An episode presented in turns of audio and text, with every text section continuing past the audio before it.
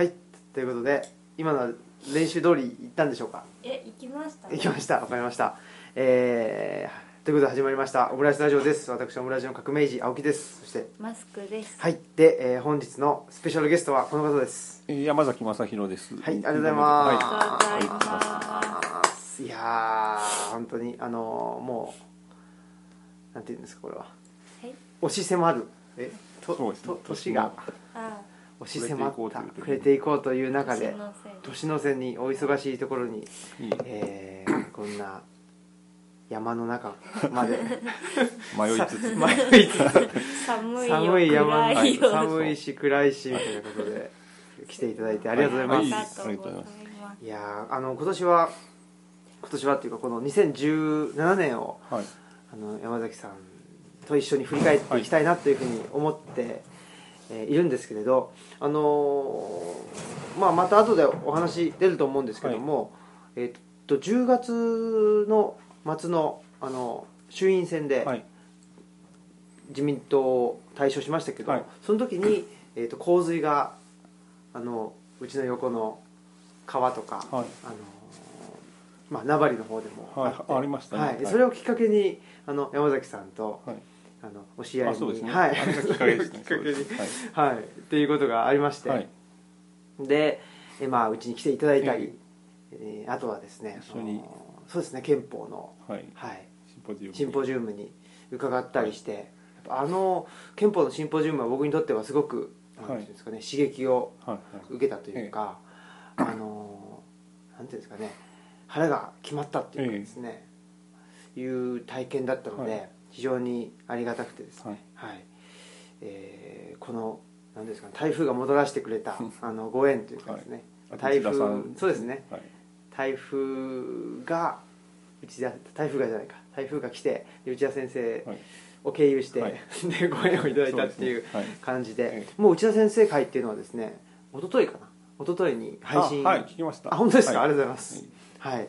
あいかがでしたかね？その内田先生の分析というかまあこの組織のあの劣化っていうことそうですね。あれは本当にあの2年前にもあのブログで書かれてたんですね。ブログに転用された別の媒体でおそらく最初はあの発表されたと思うんですけど、教育大学教育がいかにしてこう崩れつつあるのかという指摘がそのまんまもう2年経ってそのまんまのルートでうん。進んでるなというのを改めて感じましたね。う。ん。そうですね。本当にこう責任を取らないっていうのもそうですしこう決まったことにえー疑問を抱かない。うん。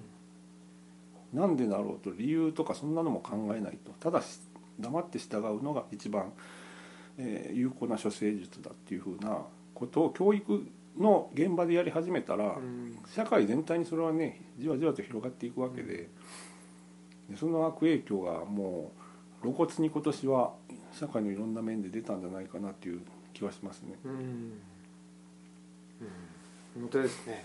まあその内田先生も教育とか、あと医療っていう現場に、はい。まあ、いわゆるあの民民間のロジックっていうんですかね、ええ。その経済原理っていうのが入ってくるとはいはい崩壊するよっていうことをずっとおっしゃっていて、はいはい。でその経済ロジックそのお金になることだけ、えーが、まあ、いいことであると。えいうふうなことだけじゃなくてそこにそのイエスマンシップというふうに内田先生おっしゃってたんですけどそれが入ってきているえっていうことですよね。入ってきているっていうか、まあ、それが、あのーなんか年々強化されているというか、はい。あれがまあこちらからするとすすごくその非合理的に見えるんですけども、はいはい。向こうの、まあ、安倍政権をはじめとするああいう人たちの中でするとすごく合理的なことになっていくんでしょうね、はいはい。あの佐川理財局長がえあれだけ、まあ、明らかに外側から見るとなんか嘘ついてるわけですけど出世するっていう。そうそうそう。それがあの短期的にはリスク回避だと思われてるんですね、うん。で社会の変化がそれほど大きくなかった時代にはそれも通用したと思うんですよ、ある種のその現状の力を持ってる人に追奨するのがリスク回避だと、うん。でもそれはまあ社会の変化がなかった平時の安定した社会であった時代の処世術であって、社会の変化が流動化したりとかあるいはもう全然違うようなあの価値観が出てくるっていうふうな時にはそれは逆にリスクの高いことだっていうふうなことを歴史をある程度勉強してたら分かると思うんですね。うん例えばヒトラーに追奨するのが30年代の後半であるとか412年のドイツではすごくリスクの低いうん。処世術だったわけですけど、その数年後にどうなったかっていったらうん。みんな滅びたわけですよね、うん。破滅にドイツが破滅するに同じ従って自分自身も破滅していったわけで、うん。だから本当にこう長いスパンで見てそれが正しいのかどうかっていうのは本当にいろんな角度から評価しないといけないんですよ。だからそあの佐川さんも国税庁長官になって今は出世してよかったって思ってるかもわかんないですけど歴史の文脈であの人が後世の人にどう語られてる、うん。語られるかっていうのはもう目に見えてるわけじゃないですか、うん。絶対立派な人だとは思われないですよ、うん。で名前も写真もあんな風に出ちゃってるわけで本当にもう歴史の教科書であるとか平成史のえー後世の日本人が買う平成史の本にあの人が紹介される時っていうのは間違いなく腐敗した国家公務員っていう風なうん。そういう扱いですよそうそういうことも考えた上での判断なのかどうかと。うん、本当ですよね。だからなんかそのあの歴史を学ぶっていう時に、まあ、過去を学ぶわけですけど、ええ。その時間軸っていうのを過去に伸ばすっていうことってあの未来にも伸ばすっていうこと同じことなよ。うな気がするんですけどもう過去にも伸ばしてないから、ええ。あの未来にも伸ばせないっていうかもう本当にあの今のなんかあの我が身そをだけっていう感じですよね。であともう一個内田先生もおっしゃってたのがその敗北主義ですかね。あの仮にこの作戦が失敗した場合、あのどうしましょうっていうことを少しでもあの口にすると、ええ。それがまああのなんていうんですかねそんなあの精神的な状況そうでそうそう不真面目っていう不真面目である。捉えられてしまううんですね。ーん。真面目であるんなら成功を信じろと、うんでも信じるっていうのは主観ですからね、うん。主観にどんどんどんどん傾倒していった結果があのさっきの戦争での日本の破滅であって、客観っていうのがささっき言われたようなここがうまくいかなかったらどうするんですか、でこれここの部分でもしあの想定外のことが起きたらどうするんですか、うん。っていうのを二重三重のバックアップを事前に用意していくおくっていうのが客観的な視点であって、で戦争っていうのはあの戦争をテーマにしたボードゲームをやってるとよくわかるんですけど、不確定要素の塊なんですね。ままずままず間違いなくその予定通りには進まない進んだ作戦なんてないんですよ。で悪い方に行く場合もあればうん。全く想定外にうまくいく場合もある。だからもう本当にこうサイコロ振って戦闘解決するんですけどそれは正しいあの処理方法だと僕は思うんですね。うん。実際の戦争も実際そうあのそうでしたし、うんうん本当に予定外のこと想定外の、えー展開。それはもう普通のことだったんで、うん。でも日本はそれも同じことを日本のあの総力戦研究所っていうシンクタンク、うん。それもかなりもうこあの国策を研究するための、もう本当にエリート官僚を集めて作った総力戦研究所っていうのがあって、はい。で対米開戦の前にシミュレーションやらせたんですね、あ太平洋戦争時にそういうのがあったんですね。そうそう、はい。真珠湾攻撃やる前に、うんうんでやってみたら最初は日本が先制攻撃してうん。一時的には優勢になるし支配権も広がるけど国力がまずまあえー元の国力がないので、あのじわじわとこう圧迫されていくと。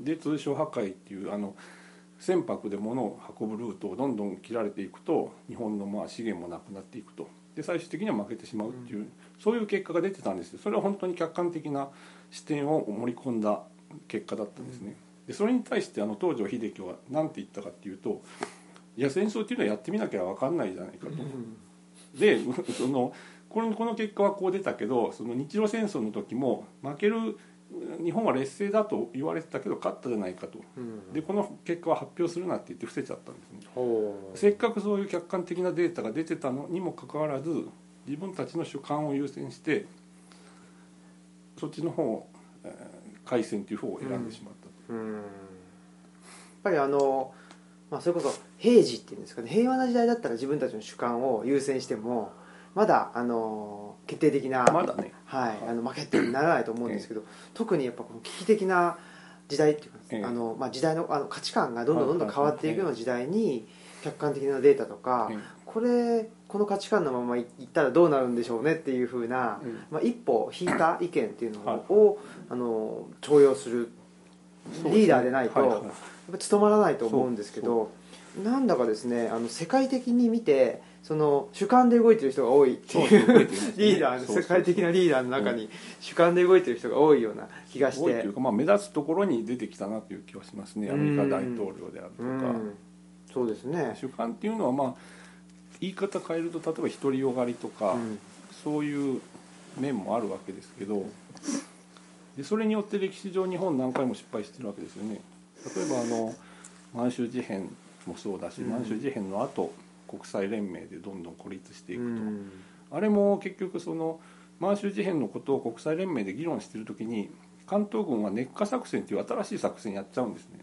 で満州のそれはあの一番南の端っこの方の支配地域を拡大するっていう作戦でうん。で関東軍とか日本政府は熱火熱火省っていうところは満州の一部だから連盟もまあ別に何も言わないだろうみたいなはあ。甘く見た考えだったんですけど国際連盟に加盟してる他の国は今議論してるのになんで新しい侵略的な行動を取るんだと。うん。あれで一気にもう態度が硬化して日本に対するそのうん制裁であるとかそういう議論になっていったわけですよね。はあ。まあ、日本政府とか、まあ、あの関東軍の方にその紳士紳士的な態度が見られないってそうそうそういう。ところですよね。だから外国から自分たちの行動が外国から見てどう捉えられるかっていう客観的な視点もなく自分たちの主観ですよね、うん。ここは熱火州は満州なんだからいいじゃないかと。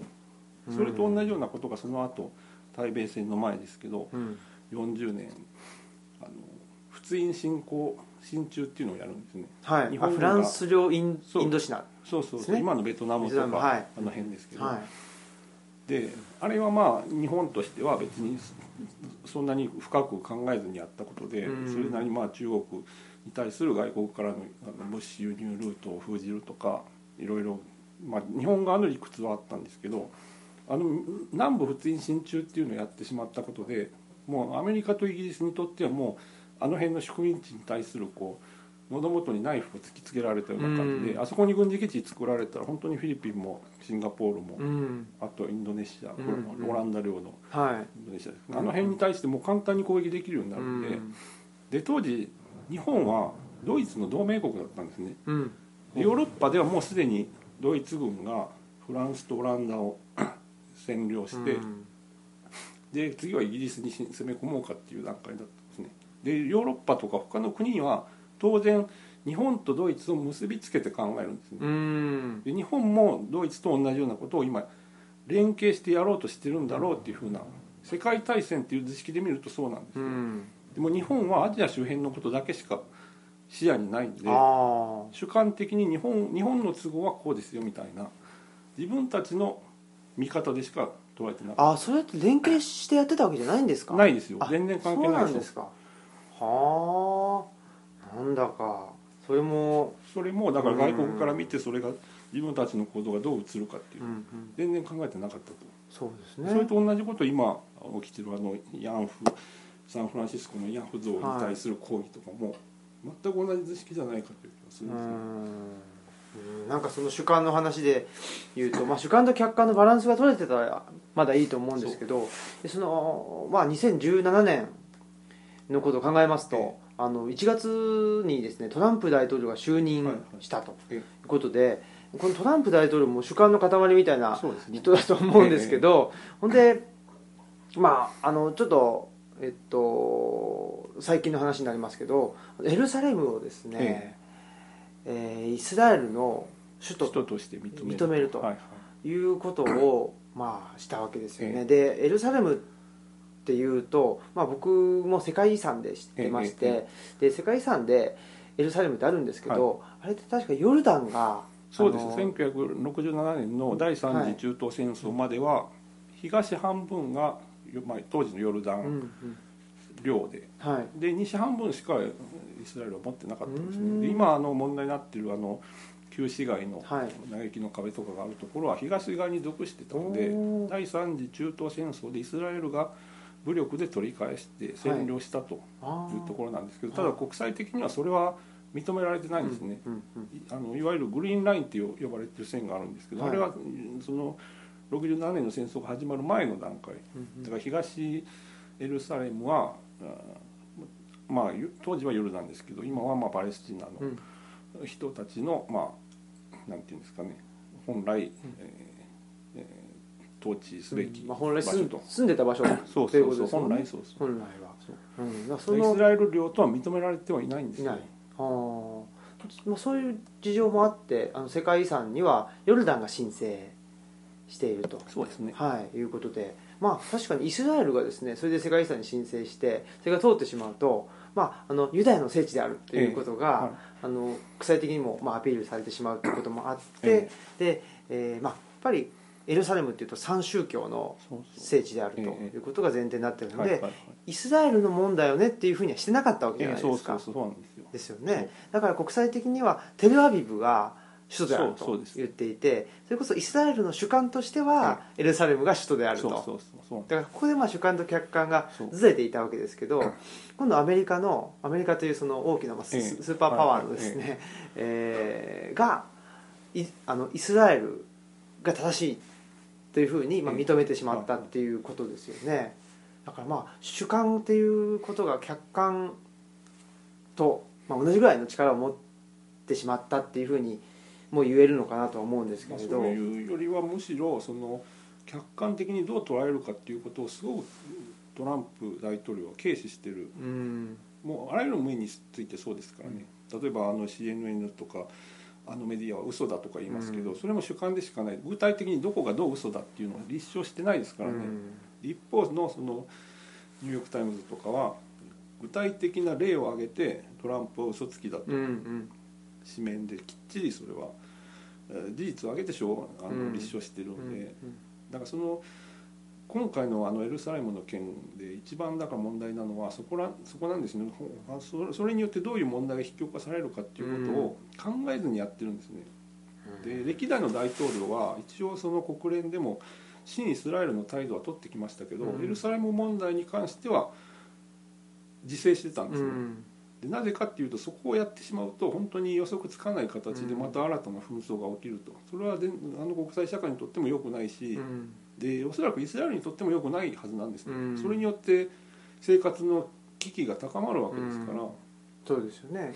アメリカも、えっと議会は、えー認めてたんですよね。もともとあのエルサレムが首都であると。でそれ大統領がそこに反抗さなかったっていうんでずっと来たわけですもんね。でそれ反抗してしまったことでイスラエルの何ですか？なんかあの駅ですか？そうです。あの旧市街に近いところにトランプ駅を作るとか本当にあんなの狙ってくださいって言ってるようなもんじゃないですよね。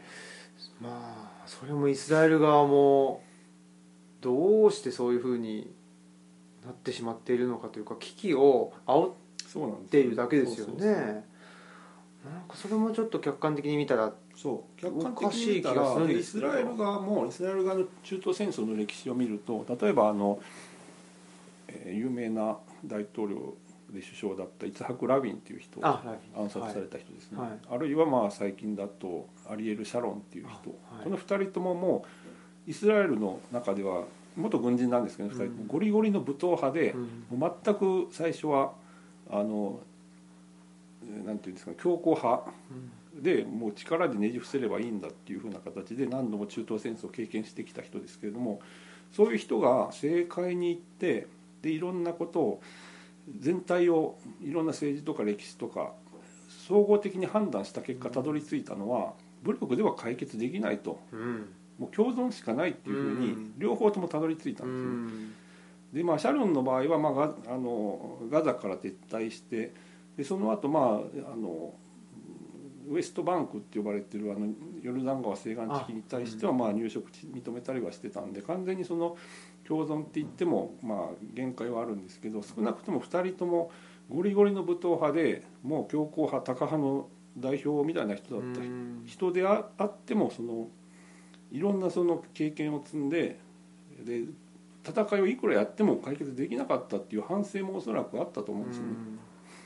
でそういうところにたどり着いてその結果がまあ一時的なあの関係の融和だったんですけど、うん。今のネタニヤフ市は全然そういうことがないですからね、うん。また元に戻ってるなと。うん。で彼らはだからまた主観の世界に戻っちゃったなと、そういう気がしますね。うん。非常にあの危機主感というか。観っていうのはまあ自分たちの都合、うん。自分たち側の論理っていうことですけどね、うん。相手側がそれを受け入れるかどうかっていうことはもう度外視して、うん。我々はこれこれこういう理由だから正しいんだと、うん。で両方がそれそういう形で衝突すれば戦争になるうんうんうん。うん。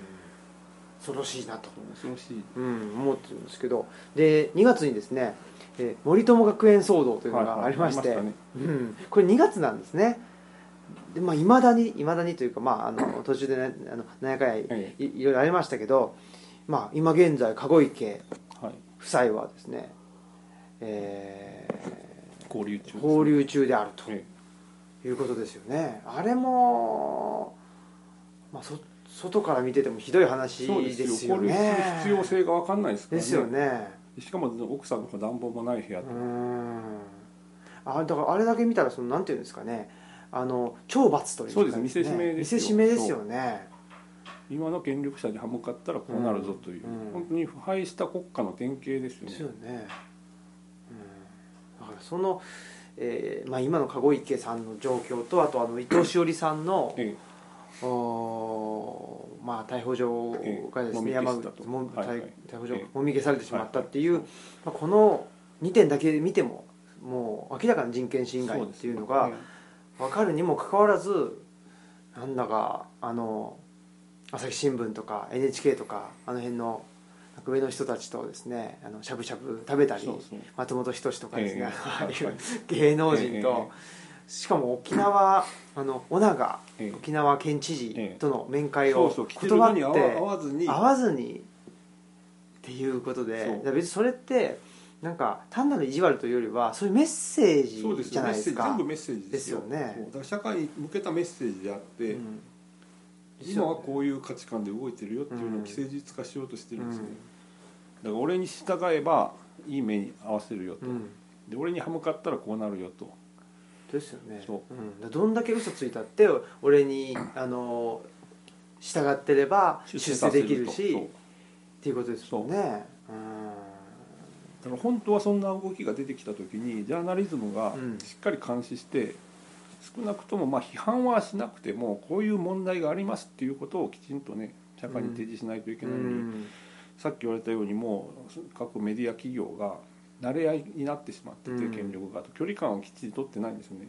で昔だったらある程度距離感緊張感を持った関係を取ってたんですけど、うん。それがいつの間にかなし崩しになってると、であの古賀茂明さんが「はい。あの週刊金曜日」っていう雑誌の最近の号で書かれてたんですけどそのメディアの企業の中がそういうふうにそのサラリーマン化してで会社のトップが首相と仲いいと自分もそれに合わせないと出世できないんじゃないかっていうふうな漠然としたうん。思い込みみたいなのが広がってるっていう状況を安倍首相はそれ利用してると、本当にその通りだと思います僕も。うん。ジャーナリズムのっていう言葉とメディアっていう言葉は違うんですけどね、うんで日本ではメディアはあるけど媒体はあるけど権力監視っていう意味でのジャーナリズムは今機能してないなとうん。思いますね、うん。本当ですね。あのそもそも国会とかですね、まあ、政権側が、まあ、日報あのスーダンの,、ええ。あの日報を隠したりとか、はいあそのソースを出さないわけじゃないですか。で出しても黒塗りとかそうそう黒塗りとかはいつの間にか廃棄されてたとか、うん、ですよね。でなんかあのー僕はですねそのなんていうのかな腐政権が腐敗していくとかその組織がな慣れ合いになっていくっていうこと自体はまああの多かれ少なかれ、まあ、どんなあの世界でもあることだとは思うんで、だからそのなんか安倍が悪いとか言うわけじゃないんですけど、やっぱりあのソースを出さないっていうところは一番卑怯だなというふうに思いますね。うん。だから本当に問題がないんであれば全部出せるはずなんですよ。そうですよね。消したデータも復活させろとうん。首相が命令できる権限はあるわけですから、うん。それはえーやってないとおかしいんですよ、うん、そうですよね。で結局その内閣人事局つまり官僚の上の方の人を内閣が任命できるっていそう組織ですよね、えであれをまあ作ったっていうのも結局その、えっと官僚があ日本の政治をえ動かすんじゃなくて結局その、えー国民の、えーまあ、代理人であるその代議士えその議員があの日本の政治を動かすんだからっていうことで作ったわけだからその、まあ、議員の命令っていうのを、まあ、官僚が聞けるようにするために作ったわけですもんね。だから議員議員というかねそんでその議員の一番トップにあの、まあ、首相というのがいるわけなんで首相が命令すればそれで済む話なのにもかかわらず命令しないと。で別にあのなんかお前クビだとかそういう命令じゃなくてそのソースを出しなさいと言はいい話なのにもかかわらず出さないと。あれがやっぱり僕は一番ひどいと思いますし確認もしないと。しないと。で国会で党議員に、議員っていうのは国会議員っていうのは国民の代表ですからね。その人に確認再確認しなさいって言われて、さっき出た佐川当時の理財局長が何度も申し上げてます。確認は控えさせていただきたい、うん。控えさせていただ控えさくってせていただきたいって言い方はうん。本当にこう欺瞞的で、うん。そんなことやるかって言ってるようのと同じですからね、国民の代表から言われてるのに国民の奉仕だっていう役割の官僚がそれ拒絶するっていうことは、うん。完全にもうその国家公務員は国民を裏切ってるってことですか？ら、そうですよね。じゃあ何誰に対して忠義を誓ってるのかって言ったら時の権力者だっていうんであれば、それは公務員とは言わないんですよ。もう公の務めを持つ人じゃないですからね、うんうんうん。そうですよね。権力者の私物に出してるわけで、うん、そうですよね。でそういう、まあ、あの政権政権与党っていうものが良くないんだと言って引きずり下ろせ下ろすのがジャーナリズムとかメディアの役割だとも言ってないんですよ僕は。そうですね。引きずり下ろすとかそこまでやってしまうとそれはもそう別の違うじゃないですか。あの暴権力の暴走になってしまうんで第4の。別にそれを求めてないんですよ。ですよね、ほ求めてるのはうん、とにかくその事実関係であるとか、ね。何が問題なのかとか、そういう指摘をきちんとやってくださいと、で政治家が嘘をついてたらこのこの人は今嘘ついてますよっていうことをちゃんと伝えてくださいと、うん。アメリカの新聞がやってるようにと、うん。本当に嘘ついても日本のメディアは全然それを嘘だって言わないんですよね。うん。そこが一番大きな問題だと思うんですよ、僕もそう思っていてやっぱりそのメディアとかジャーナリズストとしてはそのソースを出しなさいっえていうことだけでも言ってほしえいんですよね。うん。でそうしたら、ねまあ、ソースが出てき記録をねて、はい。なんで、削除えー廃棄するんだと。そうですよ。でなんで保存しないといけないかっていう理由は今回のようなことが起きるからですよ、うん。で起きた時に何にも不正はありませんでしたっていうのを証明するために出すために保存する必要があるんであって、うん。それをやってなかったっていうんであればそれはそのルールでルールに従っただけですなって言ってそれで済ませちゃいけない問題なんですよね、うん。じゃああなたたちそれでいいんですかと。何もおかしいと思わないんですかと佐川さんとか。本当ですよね。でだから何の責任も感じないんですか？と、普通の例えば、まあ、会社員にしろ、あの個人事業主にしろ、例えばその確定申告かなんかの時にあの領収書とかですね。そうですね。あれその出さなかっえたとしたら申請通らないわけじゃないですか。それ普通のことっていうか当たり前のことじゃないですか。でその当たり前のことがあの国のうあの上の方に行けば行くほどできてないとか、あのやんなくていいみえたいな状況にえなっていると。そいうことなんで明らかにやっぱりおかしいって思うんですよね。であの、たまあ、仮に緊急事態であると。なんかあの国の存亡の危機であってちょっと今回はうそうそれならね。あのっていうのを、あのまあそれこそなんていうのかなソース出して、はい。で、まあ、真摯に言ってくれたら、ええ。国民はそれこそ納得すると思うんですよ、えあそうねって言って、うんうん。まあでも期間限定でお,、あのお願いねっていうのあると思うんですけど、はい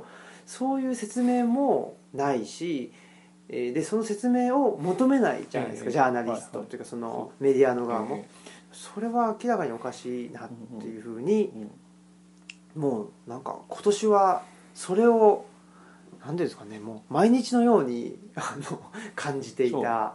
でもう一つあの地方に住んでて感じるのは、はい。やっぱりその東京のメディアとうんうん地方のメディアは全然違うなと、うん。で森友問題も最初にいろんなその証拠を見つけ出してきたのはあの地方議員の人と一緒に見つけ出してきたのは朝日新聞のうん大阪の社会部だったと思う確か。で地方紙は、まあ、東京新聞も一東京の地方紙という位置づけですけど、地方紙はジャーナリズムの仕事をまだ頑張ってやってると思いますよ、うん。テレビ局もう含めて、ん。でも東京のメディアだけがなんか完全に機能不全になってるんですうね、ん。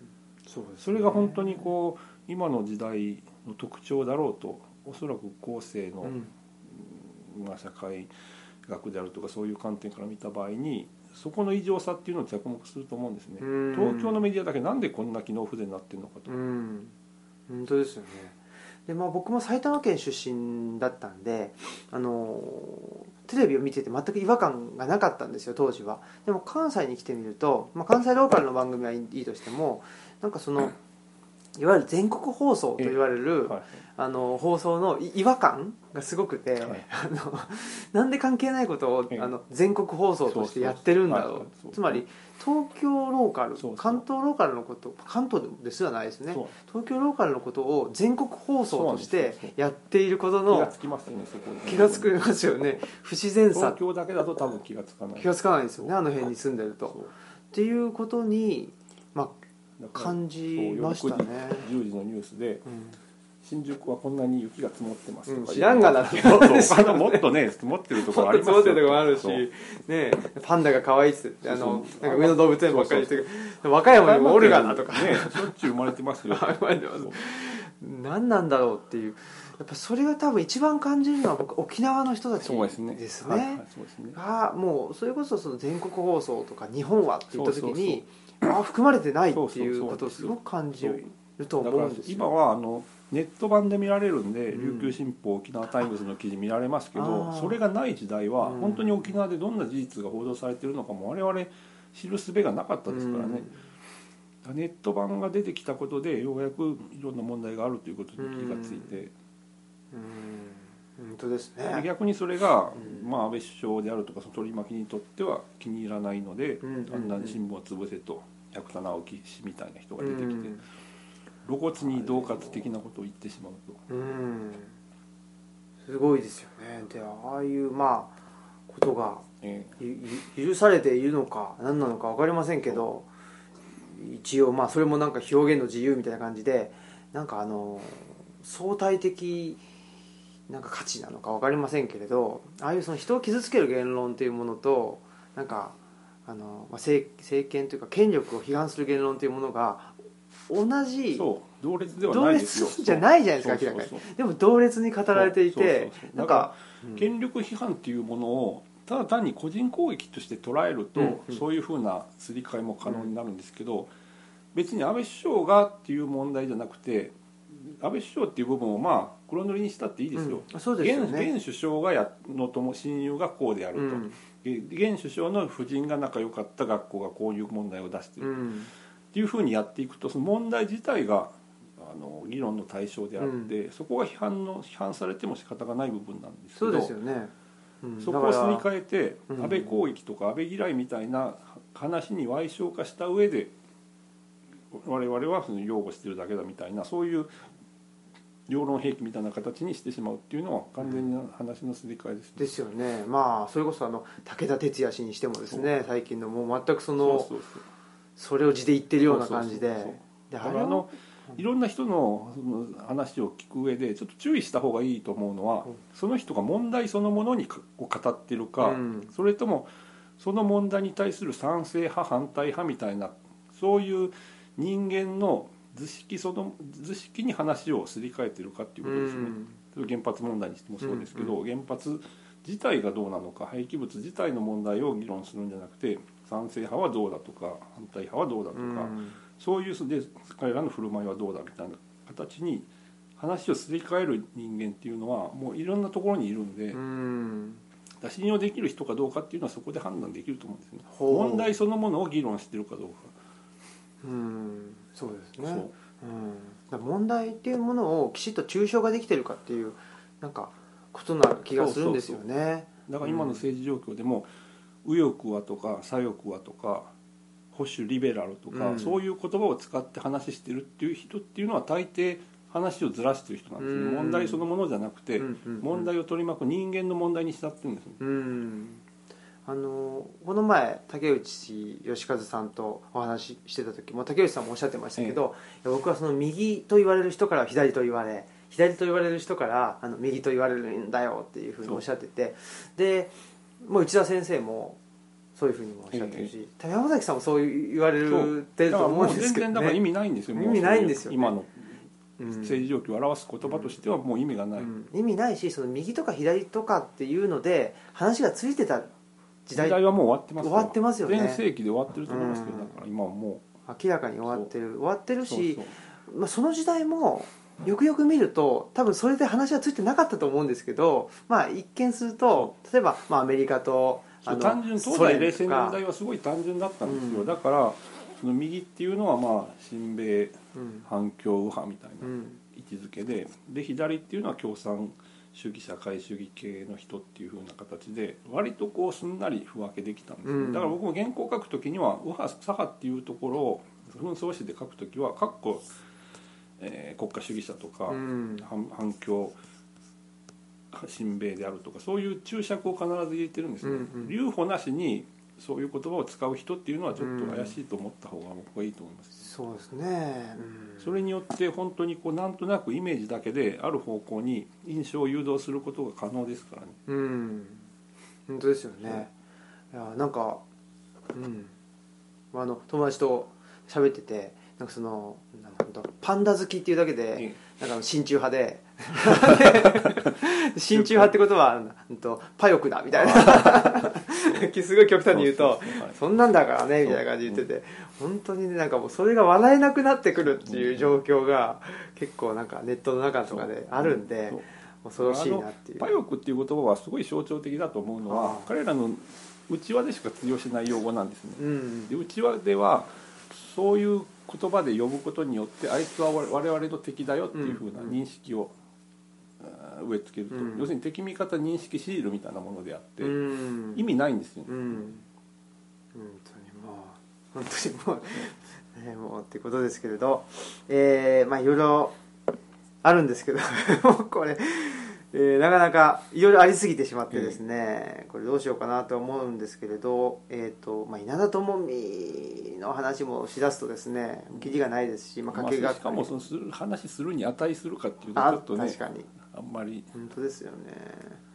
その話するに値するかという人をこう あの首相のあの次期後継者みたいな感じであれもだから本人がね安倍し安倍晋三氏がそう思ってるだけですからね、うん。周りは誰一人そんなことを思ってないですよ。自民党も含めて。うんうん。いやーということなんですけれど、えっ、と6月に共謀罪法案が成立はいはい。しております、えで同時に小池劇場というのがありまして、はい。都民ファーストがええ。大勝したと。そうですね。もうそれ7月ですからね、はいはい。半年経ってないと、そうですね。うん、今考えると何だったんだっていう話みたいですけどね。ことですよねでこの時、まあ、北朝鮮があの ICBM をええ。発射成功というのもこのはい辺はい。ぐらいですね、でその翌月には8月には日本ファースト日本ファースト。えなんとかファーストっていうのもまあなんかちょっとあのトランプさんの真似っこして言い始めてますけど。えあれは本当にあのそれも欺瞞的な言い方であって、はい。定義何もないんですね。うん。それがまず言葉としてはおかしいんですよ。うん。定義がないで定義がないにもかかわらず流通してしまうのはなぜかっていうと、言われた方はみんな自分が優先されるんだって思っちゃうんですね。はあ。アメリカファーストもそうだし日本ファーストもそうだし、うんうんうんあ俺日本人だから日本ファーストだったら俺のこと優遇してくれるのかと、うんうん。でも実際はそうじゃないですからね、うん。アメリカファースト見れば分かるようにアメリカファーストって言って大統領に当選したトランプ氏がやってることは本当に富裕層を儲けさせるうん。政策ばっかりで、そうですよね。かか閣僚の中も本当にそのウォール街であるとかエネルギー産業の人間であるとか、元軍人の兵器産業の関係者であるとか、うん。そういう人ばっかりですからね。そうですよね。だからアメリカファーストって言って当選した時は、まあ、いわゆるラストベルトと言われるブルーカラーの人た人たちですよね。そう冷遇されてるとされた、その白人の、うんアメリカ人があ俺たちの味方だって勘違いして。勘違いしてでその時に、うんとまあ、メキシコの移民とか、ええそう。まあ、あのヒえっとヒスパニックの人とそうそうそうかっていうのをうんまあ、攻撃してだから外敵は外部にいるんだよと。いるんだって言ってその表でやったんだけども現実としては、まあ、まんまと踏み台にされてしまったっていうそうそうことですもんね。でその構図っていうのは、まあ、都民ファーストにしろ日本ファーストにしろ同じようなそう。外外国がいろんなその災いの原因であるとか、うん。いうことをその、まあ、自国が優れてるっていうふうに過剰に持ち上げるのもそうですけどそういう国家主義の効果は何かっていうと国内の、えー搾取関係であるとか国内の権力構造であるとかから目をそらせることができるんですね。うん本当はアメリカであっても富の不均衡っていうのがうん。一番大きな問題であってアメリカ人同士の問題なんですよそれは。うんでもアメリカファーストって言っちゃうとそれが全部吹き飛んで、うん。悪いのはメキシコだとか中国だとか日本だとかそういう話になっちゃうわけですからね、ね。でそ本当にのそういうまやかしの言葉、うん定義のないはっきりしない言葉っていうのが増えてるなと今年特に思いましたね。うん。でそれの最たるものと思っているのがですね国難という言葉で国難という言葉を使ってまあそのそのおあのおかげかどうかも知らないですけど、まあ、自民党が、えー10月の衆議院選で大勝え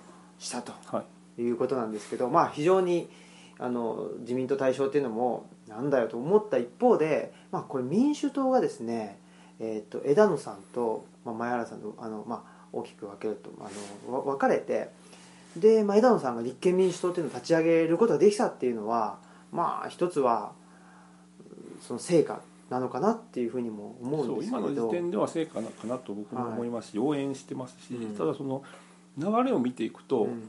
少なくともその総選挙やりますっていう段階までは少なくとも安倍政権は今選挙やったら負けるって言われてたんですね。うん。で首相も維持できないだろうと。それがなぜかっていうと野党がうん一応連携してたからなんですね、うん。そこにあの小池百合子氏の一派が出てきて民進党をまず分断して野党共闘の図式もぐちゃぐちゃにしてしまったと、うん。それによって野党の票が分散したんで自民党勝っちゃったんですね、うん。で結局3分の2はね取れないだろうと。憲法改正はすごい憲法の変更はまあすすごい先のことになるだろうって言われてたのもあっという間に状況をひっくり返ってしまったとそうですね。その辺っていうのは本当にこう、実際に誰がどういう形であのシナリオを書いたのかとか、うん。誰がどういう動きをしたのかっていうのはこの先しばらく経たないと多分分かんないと思うんですけど、うん。全て明明るみに出た時にあれが結構大きなうんターニングポイントだったのかなという。うん、いわゆる、まあ、アメリカからの横やりが入ったんじゃないかとかいう話がいろいろね言われて言わはいれてますすまけどもんねなんか一見するとちょっと陰謀めいたえ話だったり、ええでもそうかもしれないなえとか。そうその後の前原さんの動きを見ると、結構それもね一理あるのかなねえでも前原氏も小池氏もアメリカのいわゆるうん。ジャパンハンドラーと呼ばれるような人脈とつながってた人ですかそうらね、ですよね、うん、で結果前原さんはスティーブ・バノンとあの握手をしてツイッターに上げてるっていう。そうストイックな人だと あれかはタして。うん。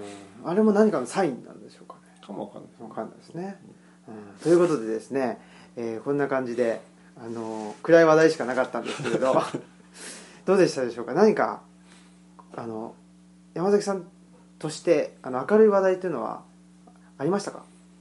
明るい話題は、は例えばそのテレビとかの中でも、はい。例えばその12月28日にはい。テレビ東京で放映されたっていう番組を、はい。そのネットの公式サイトでうん。しばらく無料公開してるんで、多分来年の1月9日まではい。公開されてるんですけど、うん。テレビ東京の「あの巷の話」っていううん。笑福亭まあ大阪弁なんで鶴瓶っていう。んですあ鶴瓶。本当はね、はい。鶴瓶じゃなくて鶴瓶。鶴瓶とあたけしさんが出てて、はい。で2人ともまあ今までずっとテレビ業界のコード破りみたいなことをずっとやってきた、そのまあフルツアーものみたいな人同士だからこそおそらく生じた信頼関係だと思うんですけど、その中でものすごく踏み込んだことを言われてて例えばかあの家計問題も、うん。あの家計と安倍晋三の仲だろうと。うん。そういうその仲があった頃からこそああいうことができたんだろうと。で安倍安倍昭恵はどうなんですかとで全然説明してないじゃないですかと、うん。で昭恵も出てこない飽きませんやんっていうことをはっきり言ってるんですね、でうんテロップもちゃんと出てて。うん。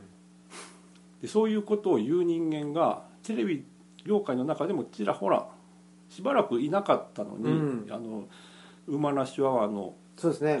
村本さん。村本さんにしてはい。も、ポツポツと出てきてるのと、やっぱりおかしいなと感じてる人間はいてでテレビ業界の中にもいるんですよね。うん一応まあ免除副配で社内では、えー下向いておとなしく仕事してるけど内心ではおかしいと思ってる人間はあらゆるところにいるはずなんうですよ、ん。でそういう人がじわじわじわとそうやってちょこちょこと違うことを始めてるっていうふうな流れに今後もしかしたらなるかもしれない。うん。そうですね。それがまああの年末に見えた、まあ、唯一のなんか明るい話題っていうまあ唯一というかねそのまあ暗く考えようとしてしまうといくらでも暗く考えられるんですけど、うん。ただそのまあ歴史の流れ見見てるとうん。前にあの一緒にシンポジウムに行った時にも話したと思うんですけど歴史の流れって基本的に大きな流れで見ると一時的に悪い方向行ってもまた揺り戻しがうん遅かれ早かれ来るんですね。安倍晋三政権がずっと続くこともないし、うん。もう遅かれ早かれ終わるんでうんであの価値観がいつまでも続くことはない。うん。なぜかっていうともう主観に偏りすぎてるからいいずれ破滅するんですね、うん。でその破滅する時になるべくその関係ない人が巻き添えで犠牲にならないようにしないといけないとは思うんですけうんどただいずれ終わるっていうのは分かってるんで、うん。ずっとその暗い状況が続くわけじゃない。うんうんそれはもう忘れずにいるべきだと思いますね。うん。ですね。はい。ありがとうございます、はい。ということで、えーこうして2017年終わっていくということなので、はい。えー2017年総括編はここらで、はい終了ということで、はい。ありがとうございました。ありがとうございました。はい、はい。あのー良いお年を。お迎えください、皆さんもよいお年を。はい、では来年もどうぞよろしくお願いいたします。す。はい、はい。では、えー本日のお相手はオムラジの革命児青木と。えー山崎正弘でした。はいありがとうございました、